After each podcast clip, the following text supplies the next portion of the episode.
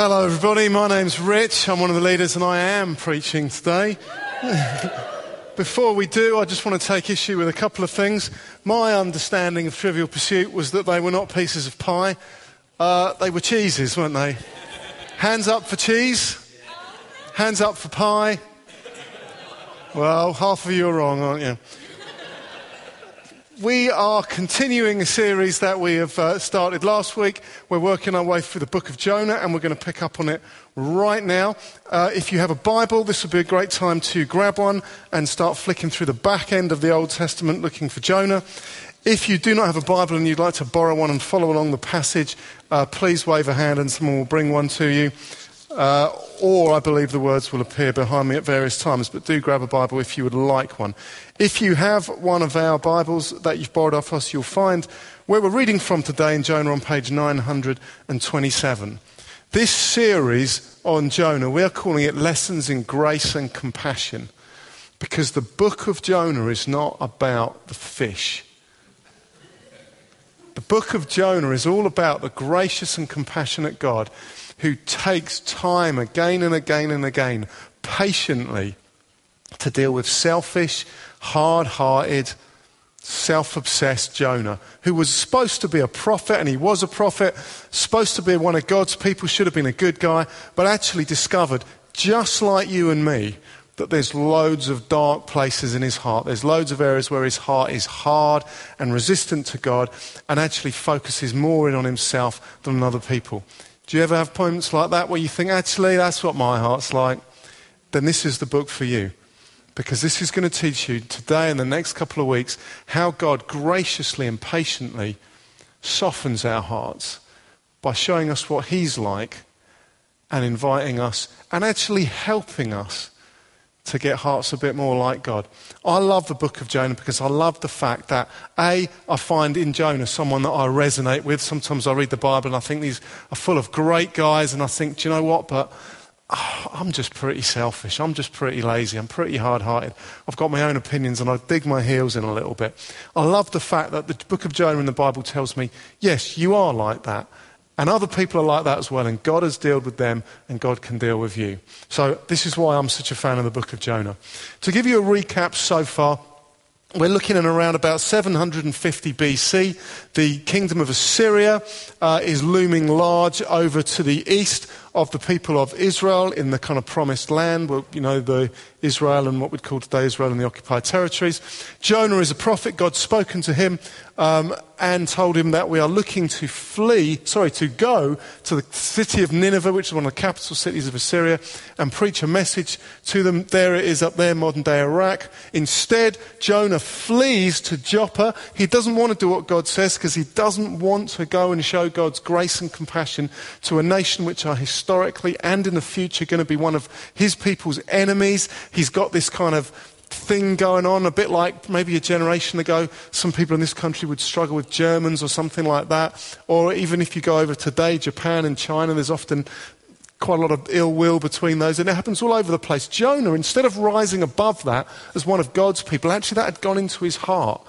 And he didn't want God's grace and compassion to be shown to the people of Nineveh. So instead, he does a bunk. He runs down to Joppa, the modern day city of Jaffa, gets on a boat, and heads for Tarshish, somewhere over in modern day Spain. He just wants to get away from God and flee. However, because God is gracious and compassionate, he doesn't just wipe Jonah off his plans. He doesn't say, You idiot, I've had enough of you.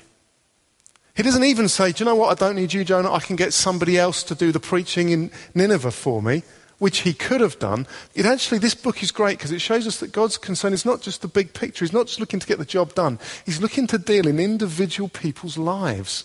So instead of saying, All right, Jonah didn't want to do it, forget you, I'll find someone else, he says, No, no, Jonah, we need to work on your heart and your attitude. And very often, the stuff that God asks us to be involved in especially stuff to do with church, dare I even say it's stuff to do with a prayer week, is not really all about getting the job done. God can get the job done pretty quickly. It's often about what He's doing in our hearts through that. And one of the things I feel uh, as one of the leaders of the church here that God will want to be doing with us in our hearts over the next seven days in our prayer week is not just can we rack up enough prayer to get things done? But He's looking to change our hearts.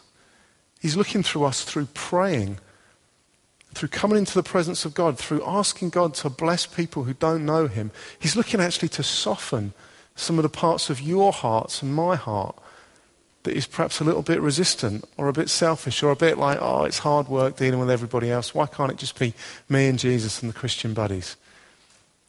Come and pray. If you don't care whether anybody else in Lewis knows about Jesus, if that outreach diagram left you cold and you thought, I'm not interested in outreach, I like worship, you need to be at this prayer week because you need your heart to change in the same way that Jonah needed his heart to change. So, anyway, Jonah is on the boat. God won't leave him alone. And the sailors eventually narrow it down. Why is this happening? Why is the storm blowing up? We looked at this last week. They find it's down to Jonah. Well, technically, I am running away from God. Right, let's get rid of him. And they throw him into the sea, basically to turn away the, what appears to be the anger of God against Jonah so that they can save the boat. And we get this extraordinary thing where they throw him into the sea, and immediately the sea becomes calm, and the sailors are rescued. But Jonah is sinking down and down. He can't swim, he's sinking down into the Mediterranean. He's drowning. And it's at this point that we pick up the story of Jonah in Jonah chapter 1, verse 17. And we're going to, over the course of the next kind of 30, 40 minutes or so, go right the way through to the end of chapter 2. But we're going to spend most of our time on the first couple of verses.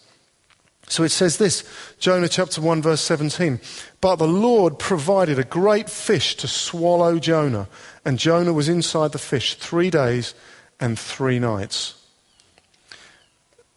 The fish swallows Jonah from drowning, not because it's just a chance occurrence of a particularly large basking shark or something like that. Incidentally, the word for fish, the Hebrew word that is translated fish, it's very, very non-specific. So don't bother wasting your time trying to work out what kind of fish. Is it a whale? What sort of whale? What sort of whales are in the Mediterranean at that time?